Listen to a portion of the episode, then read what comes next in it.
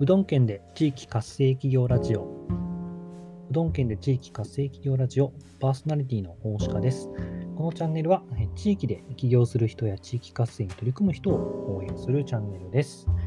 このタイトルのね、あのチャンネル名の通り、うどん県ですね。日本一小さな県、香川県で僕はあの企業に、え取り組んで、まあ企業っていうかもう事業をしております。はい、で今日のテーマは営業です。営業です。で、まあ、営業なね、苦手な方でもできる営業の仕方っていうテーマでお伝えします。はい。営業が苦手な人でもできる営業のコツですね。はい。で僕はあの営業マンを、前職はしてました。はいまあ、法人営業になるんですけども、で、僕自身は営業は苦手ってわけじゃないんですけど、振り返ると、まあ、今日お話しする内容が、営業が苦手な人がやる、あやるというか、ためのものだったなという、まあ、気づきが最近実はあってですね。それが今日お伝えする、えっ、と、占い営業です。占い営業です。はい。営業なのに占いのかっていう話なんですけど、まあ聞いていただければ、なんとなく分かってくると思います。で、そもそも、もし、あの、今日聞いていただくと、まあ、営業が苦手な人としましょう。あなたが営業に苦手意識があるのは何ででしょうか？売り込みをするのが嫌とか、売り込みをするとか相手に拒絶されるからというところだと思うんですね。それは僕も同じだったからなんです。はい、で僕の、えー、前勤めてた会社はですね、実は、えー、マジで商品があの良くないものが多かったんですね。良くないものが多かったんです。まあ、品質が良くなかったので、えー、会社からね、それでも意地でも売ってこいって言われて、あの売ってく、あの営業するの本当に嫌だったんです。はい、嫌だったんですよ。まあ、これは、こういうケースは本当に、あの、内心あると思うんですけど、はい。なんでこんな売れ売れもしないもの売らなきゃいけないんだよと思う時はあると思います。えただ、残念ながら、あの仕事をしていれば、起業しても営業は避けては通れないと思います。どんなにいい商品持ってても、知ってもらわなきゃあの知ってもらわなければ買ってもらえないので、営業は避けて通れないんですね。で、あの、これは僕の前の会社時代の話で営業にま成功した話なんですけど、まあ、どうしたのかっていうのが、まあ、占い営業術なんですね。このあの占い営業術っていう名付けたもので、実際僕当時であのある得意先を引き継いだんですけども、それはもう引き継いだ時ボロボロだったんですね。それを1年であの3倍ぐらいの売り上げにして、3年、3年半ぐらい担当してたんですけど、結局、結果5倍ぐらいまでいったんですね。もう億単位で全然変わってったんです。はい。で、この考え方自体とかは、あの、個人営業でも全然使えるので、えー、聞いていただければと思います。でトピックとしてはあ4つあるんですけども、まずあのお話ししたいのは、えー、僕のその会社員時代の話なんですけど、まず、はいえー、僕は会社の商品を売らなかったんです。あの売らなかったってあのその売ってないわけじゃないですけど、積極的に売らなかったっていう話です。はい。で、これからお伝えするやり方っていうのは、結構、実は今時の営業手法だらしいんです。今時の営業手法らしいんですね。というのは、あの、知り合いに営業コンサルタントの方がいるんですけども、その方が教えてくれました。はい、でじゃあ会社員時代僕が何をやっていたのかっていうと、自社の商品を積極的に売らなかったです。積極的に売らなかったです。まあ、売らないで売り上げ上がらないじゃないかって思うかもしれないんですけど、まあ、あのこれは、え僕なりに戦略があってやってました。はい。っていうところの話なんですが、え例えばですね、お得意先からこんな商品ありますかって問い合わせが、まあ、ったときですね、え、求められている商品があるには、うちの会社にもあったんですが、その自社商品の品質が良くないとか、あるいは、え、必要以上に高くてですね、あの別にその安いものが正義とかいうつもりはないんですけれども、必要以上に高くて、相手が、お客さんが求める価格に言えばマッチしないことっていうのはやっぱあったんですよね。品質が良くないとか価格が合わないたくさんあったんですね。ケースとしてはありました。そういった時、あの僕はあの他社商品をどんどん進めてたんですね。はい、それはあの僕のいた会社が扱ってないものも進めてました。で、なんだったら、えー、と僕がいたのはお菓子の、食品のお菓子の業界だったんですけど、とても横のつながりがあの深い業界だったので、まあ、大体、えー、まあ、中小のね、お菓子の、えー、メーカーっていうのはつながりがあるので、僕はわざわざ、えっと、知ってる会社さんもそうだし、知らない会社さんも電話して、得意先ですね、に、まあ、こんな、あの、うちの得意先にこんな、あの、要望があるんだけども、お宅紹介していいみたいな感じで、斡旋までしてたんですね。はい。で、うちは儲けないんですけども、お客さんの利益をまず優先していました。でそうするとですね、何が起こるかっていうと、回り回ってお客さんがね、まあ、この足は商品ありますかっていうニーズがあって、それと、えー、僕のいた会社の商品の、えー、品質とか価格がぴったり合うときっていうのは、やっぱりしっかり買っていただけるんですね。もう簡単なぐらい買ってくれます。余裕で。はい。っていうことがありました。だから、これでやってたのは、うん、まあ、自信がないって言い方は、ちょっと語弊があるかもしれないんですが、うん、商品、まあそうですね、お客さんのニーズと自分の持ってる商品がもう合わないときは、もう潔く諦めてました。ただ、合うときは買ってねって、していたんですね。で、合わないときっていうのは僕ができる限りのことでお客さんに利益を与えるような行動をしていました。だから、ま、恩返しみたいな感じだと思うんですけど、ちゃんと買ってくれてたんですね。買う買っていただけるタイミングでは買っていただいていました。はい、あるいは、えっと、A と B と C 複数の商品についてお客さんから要望があったときですね。A という商品は、えー、うちはあまり品質が良くない。価格が合わないので、他のところも進めますし、あのなんだったらあの斡旋するんで紹介しますねっていうふうに、そこも手を尽くしていました。ただ、えっと、B、B っていう商品をうちの方がいいから買ってくださいねっていうふうに、えする、提案すると、とか、まあ、B と C とか、あるいは A と C は他社だけど B だけ買ってくださいっていうふうにするわけですね。はい。そうすると、これも、まあ、かなりの確率で B は買っていただけたんですね。これ無理して全部やろうと、えー、すると、ちょっとね、いろいろ時間がかかってめんどくさいとか、叩か叩かれたり、価格的に叩かれたりとかですね。うんえー、それから、まあ、全部ね、落としてしまう可能性もやっぱあるわけなんです。そういう時は潔く B だけでも、えー、A、そうですね、B も落とす。全部得られないよりも B だけでも、えー、買ってくれた方が絶対いいんですよね。利益取れるので。っていうふうにやっていました。はい。で、在籍していた会社の中全部をね、悪く言うつもりはないんですけども、なかなかね、安く売ってなんぼの社風だったので、まあ、あの最初にも言ったんですけど、商品品質がおしなべでそんなには良くはなかったんです。はい。なので、お客さんのことを利益を考えれば、うんと、質の低い商品をね、あの買って買ってっていうと、なんか押していくのはどうもやっぱ僕は嫌だったんですね。引け目を感じていました。はい、なので、お客さんの利益を優先して、えー、うちの、うちの利益に、僕の会社の利益にならなくても、わざわざ他社商品を紹介したりしてたんですね。うん、で、そのやり方を見てた僕の上司は、何やってんだお前みたいな感じで呆れた表情を浮かべてたんですけど、でも、あの言った通り、えー、どんどん営業の成績上がっていきました。そんなことをしてたので。要は、取るべきタイミングは絶対取ってたので、それだけで営業成績上がっていったわけですね。で一方、その上司はっていうと、無理やりダメな、まあ、要は品質の良くない商品も買ってくださいよって言って、お願い営業してたんですよね。そうすると、叩かれて叩かれるんですよね。いや、買ってやるんだからって叩かれ、叩くわけ相手も叩くわけですよ。そしたら、そうやって利益がどんどん残らなくなっていって、まあ、結果的に、なんか僕からしたら何やってんの？この上司って思ってたんですね。うん。っ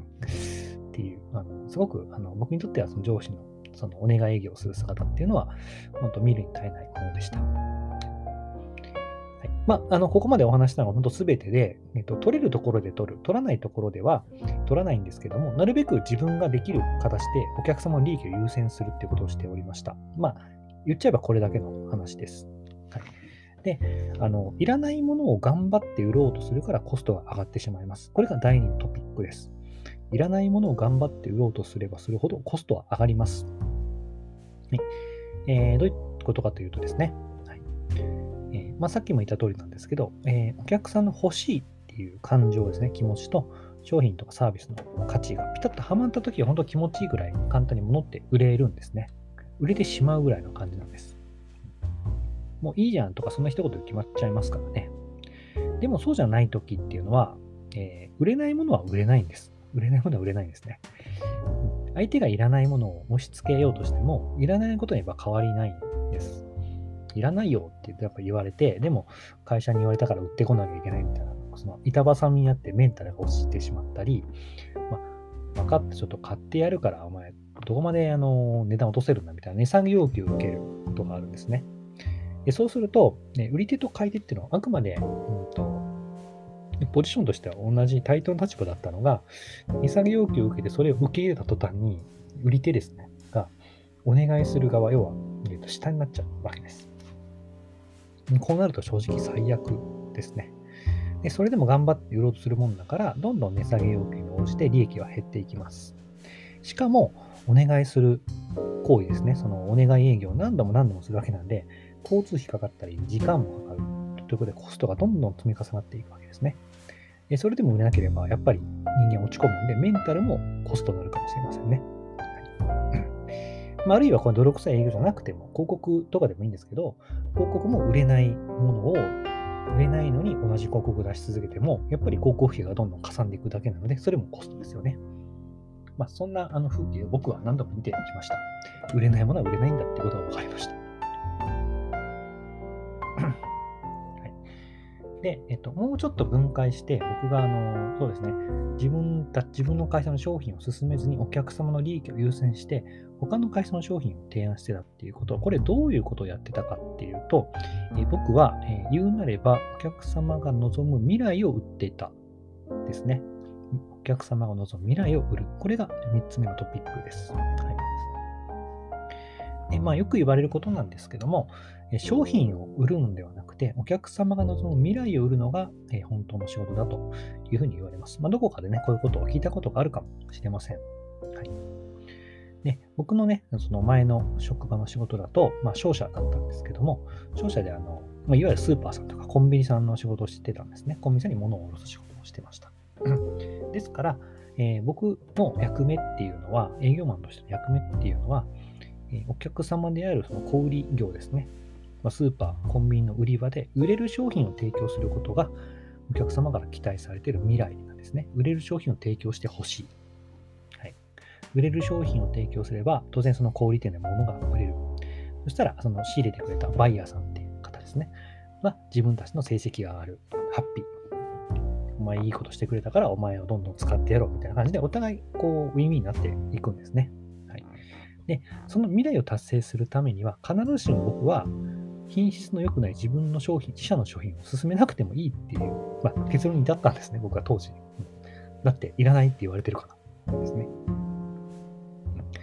で、えー、その代わりに、えーと、潔く自分の商品、自社の商品売らずに、売れると思われる他社商品を、えー、単純に紹介して、ここから買った方がいいですよってやってたわけなんです。これは、えーと、金銭こそ発生してないんですけども、えー、売り手は僕だったわけですよね。僕が他社の、えー、商品を進めてた。なので、形的には売り手は僕だったわけです。はい、そういう、あの、僕は未来を売ってたわけです。はい、このあの感覚わかりますかね。だから売ったものが物品ではなくて情報を売ったみたいな感じなんですね。で、その、えっ、ー、と、売って得たお金が、その時は発生しないんですけども、まあ、後々帰ってきたっていうことです。未来売っていたので、こいつは未来を見せてくれる、いいやつだ、みたいな感じで思われて、じゃあ、あの、まあ、この商品はいいからちゃんと買ってやるよっていうふうになってたわけですね。リターンがちゃんとあったわけです。まあ、あの、結局その欲しい商品をなんかレスポンスよくね、ポンポン提供したり、スピード感持って提供したり、えー、お客さんのね、フォローを、あのまめにしていれば、お客さんの満足度っていうのが高まるのと一緒なんですけども、同じように、ま、情報を商品にした場合っていうのもやり方次第で、その、売り手にね、信頼が溜まっていきます。うん。で、まあ、そうやって僕は未来を売りながら、えー、こいつはなんか自分自社の利益にもならないのにここまでしてくれるのかみたいな 信頼が溜まっていたんじゃないかなと思います。うん、そうすると、えー、必ず買って、えー、まあ、お互いニーズがマッチする場面で買ってくれ、確実に買ってくれてるわけですね。なので、僕はその短期的な利益も取らなきゃいけない場面、まあ正直あったんですけども、もっと長期的な目線で、えー、お客さんの未来を導くためにどうすればいいかっていうのを考えていたら、だんだんだんだん、えー、だんだんだんだんどころか、まあ、あの結構順調に営業成績上がっていきました。えー、さっきも言いましたが、上司には馬鹿にされながら、ちゃんと営業成績を上げたっていうことだったんですね。で、あの、もう一個、えー、次のトピックですね、最後のトピックの前にちょっと整理しましょうね、一回。え今日はですね、英語が苦手な人のための営業のコツっていうお話をしているんですが、はいえ僕は、えー、もうね、結構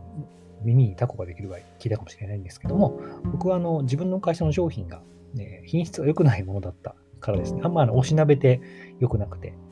ですね、だからあんまり自分の会社の商品を積極的に売らなかったんですね。売れないと思ったらもう、ちゃんとシンプルに身を引いてました。でも、えー、その代わりに、ここの商品はもっと品質いいですよっていうようなおすすめをしまくってたわけですね。で、それが、えー、2番目で、あ3番目お伝えしたんですけども、ちょっと前後しますけども、お客さんが望む未来を売っていたっていうことですね。っていうことです。はい。えー、僕が、えー、無理やり売れない商、まあ、価値のあ低い、クオリティの低い商品を売るっていうことは、お客様の未来を損害させてしまうってことなので、えー、それはしなかったわけです。えー、そこで、えーと、金銭が発生しなくても、えー、僕はお客さんの未来にかなう商品を、まあ、その紹介、斡旋してるだけなんですけども、売っていたということですね。はい、そうすると、えー、まあ、それだけでやっぱ信頼がたま未来を見せていただける人には信頼がたまっていく。まあえー、そうですね。服屋に行って、多分あのあなたもそうだと思うんですけども、あれこれある中から自分に合う服をえー、提案してくれて、例えばこんなシーンで来て来ていただけると、夏場の暑いシーンにこう風通しの良くて、ふんわりした、えー、こう朝のなんか布のなんとか生地の着ていただくと、なんかすごく涼しいですよみたいな。だから街歩きも軽快ですよみたいな形で未来を見せてくれるようなことを知ってくれる人たちは信頼できると思うんですよね。うん、まあ、ちょっと違うかもしれないですけど、若干違うかもしれないんですけど、まあ、そういうふうなものを売っていました。で、そうやって信頼が溜まっていくと、信頼が溜まっていくと、えー、お客さんとニーズと自分の会社の商品の価値が見合った時には必ず買ってくれるというところで、僕は必ず買ってくれるポイントを絶対逃がさなかっただけなんです。いらないものを頑張って売ろうとすればするほど、えー、コストが上がります。はい。押し付けるわけなんですよね。いらないって言われてるのを押し付けるので、値下げ要求を受けたり、対等だった売り手買い手のなんか、ね、関係性が、ちょっとね、売り手が下に見られてしまって、お願いします、買ってくださいよというような風になるわけです。はい、でそれで頑張って売ろうとするもんだから、値、下げ要求を受けて利益が減っていく。何度もお願いしに行くうちに交通費とかかける時間が増えていってコストが積み重なっていく。はい、というようなことがあって、えー、何もいいことがないということなんですね。はい、だから、その一時の短期的な利益、短期的な売り上げを求めるのではなくて、長期的な目線でお客様が望んだ未来をどんどん叶えていく、お客様の利益を叶えていけ、いうことをしていればですね、まあ、後からついてきていたわけです。戦略的にですけどね。はい、取れるところで必ず取っていたってことなので、はい、全部売ろうとしなくていいってことですね。それはいえ、というようなことをやっていましたが、ここまでのあの振り返りです。で、えー、と最後のトピックですね、え、必要なものではなく、今欲しいものを提供するです。必要なものではなく、今欲しいものを提供しようです。はい、これは何かっていうと、え、売り手が、え、僕が必要、お客さんにとって必要だろうというものではなくて、お客さんが今欲しいものを売る。はい、聞いてしまえば当たり前かもしれないんですけど、でも、なんか物を売るときに僕たちっていうのは、お客さんに対して、これはあなたに必要でしょっていう一方的な目線で物をね、提案しがちなんですね。うん、で、確かに先々を見れば必要になるかもしれないですけども、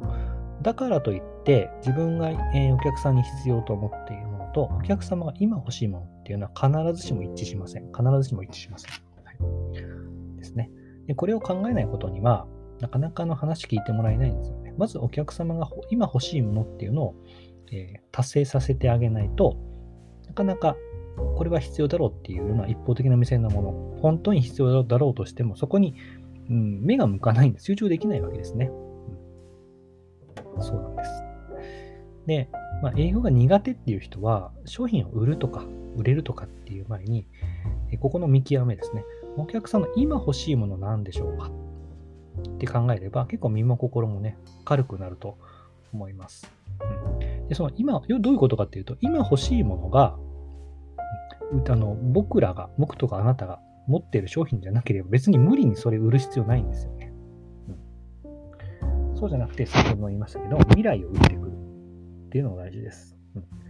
自分これ扱ってないけど、この人なら多分できそうだから、この人紹介しようかなっていうふうにやっていくとかですね。うん、そこで売らな、何としても売らなきゃいけないっていう身構えるから、えー、今欲しいものが、えー、自分が必要と思うものになってしまって、ね、ニーズがマッチしません。売れません。で、売らなければいけないというなんか脅迫観念に駆られて、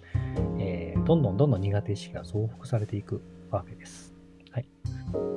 これが、あの、売れないとか、栄養が苦手っていうのは根本的な、本質的な部分です。はい。えー、なので、えー、今欲しいものをまず満たしてあげてください。それを続けていればですね、必ずしも売る売るものが自分の持っている商品、サービスじゃなくても、後で取れるチャンス必ずやってきます。なぜかというと、未来を売り続けることで信頼が溜まっていくからですね。はい。ということで、だいぶあの長くなりました。だいぶ長い20分過ぎてますが、えー、今日は営業が苦手な人のために、まあ、売らない営業のポイントをお伝えしてきました。で繰り返しますけども、うん物売りの考え方をしていると、結果的に商品しか見ないので損をします。長い目で見て、物売りじゃなくて未来売りになるっていうのが、あのまあ、営業をしてた僕から言える、お伝えできるコツかなと思います。はい。ちょっと端的にまとめをしていきますね。えー、売れないものは売れません。で、売ろうとすればするほどコストが上がっていきます。はい。一つ目ですね。二番目、えー、自分ではなくお客様の利益を優先して未来を売ろうと。でその未来を売る、えー、未来ですね。それはあくあの自分の商品じゃなくても、必ずしも自分の商品じゃなくてもいいですということですね。未来を提供していれば信頼が溜まっていって、売れるべきタイミング、ニーズと商品の価値があった時には必ず買ってくれるようになります。その時を逃さないっていうことです。はい、それから売り手が、ね、必要だと思うと、お客様が今欲しいものっていうのは必ずしも一致しないので、その見極めをしよう。見極めをせずな、信頼しないままに必要だと思うものを提案していると、はい、信頼を損なったり、えー、売れないので、どんどん営業が苦手、意識が高まっていくようなことになっていったりとですね、苦痛になっていったりとかっていうふうになっていきますので、はい。で、こうやってやっていただくと、僕も実際、あの、営業始めたのは実際年齢すごく遅かったんですね。20代後半からだったんですけども、なんかだんだん楽しくなっていきました。なんかもう今はもう自分こんな年だし、ちゃんとできるかなと思ってたんですけど、やっぱ普通に営業成績出せましたからね。でも特別なことやっていませんので、はい。で、最後、あの、もう一回お伝えしますけども、事業していくで営業は避けられないので、まあ、いかにね、苦手意識をなくして、なんかゲーム感覚で取り組めるかどうかだと思います。はい。営業は避けられませんから、どれだけそれを、うん、楽しく充実感を持ってやっていけるかっていうのところに、あの、目線を落としていってもいいんじゃないかなと思います。はい。ちょっとね、話しすぎてだいぶ、えー、疲れました。もう23分、25分が企業を来ようとしてるんですけども。はい。このね、えー、地域活性企業ラジオでは、地域で起業する人や地域活性に取り組む人を応援しています。また次回も聴いてください。今日は以上になります。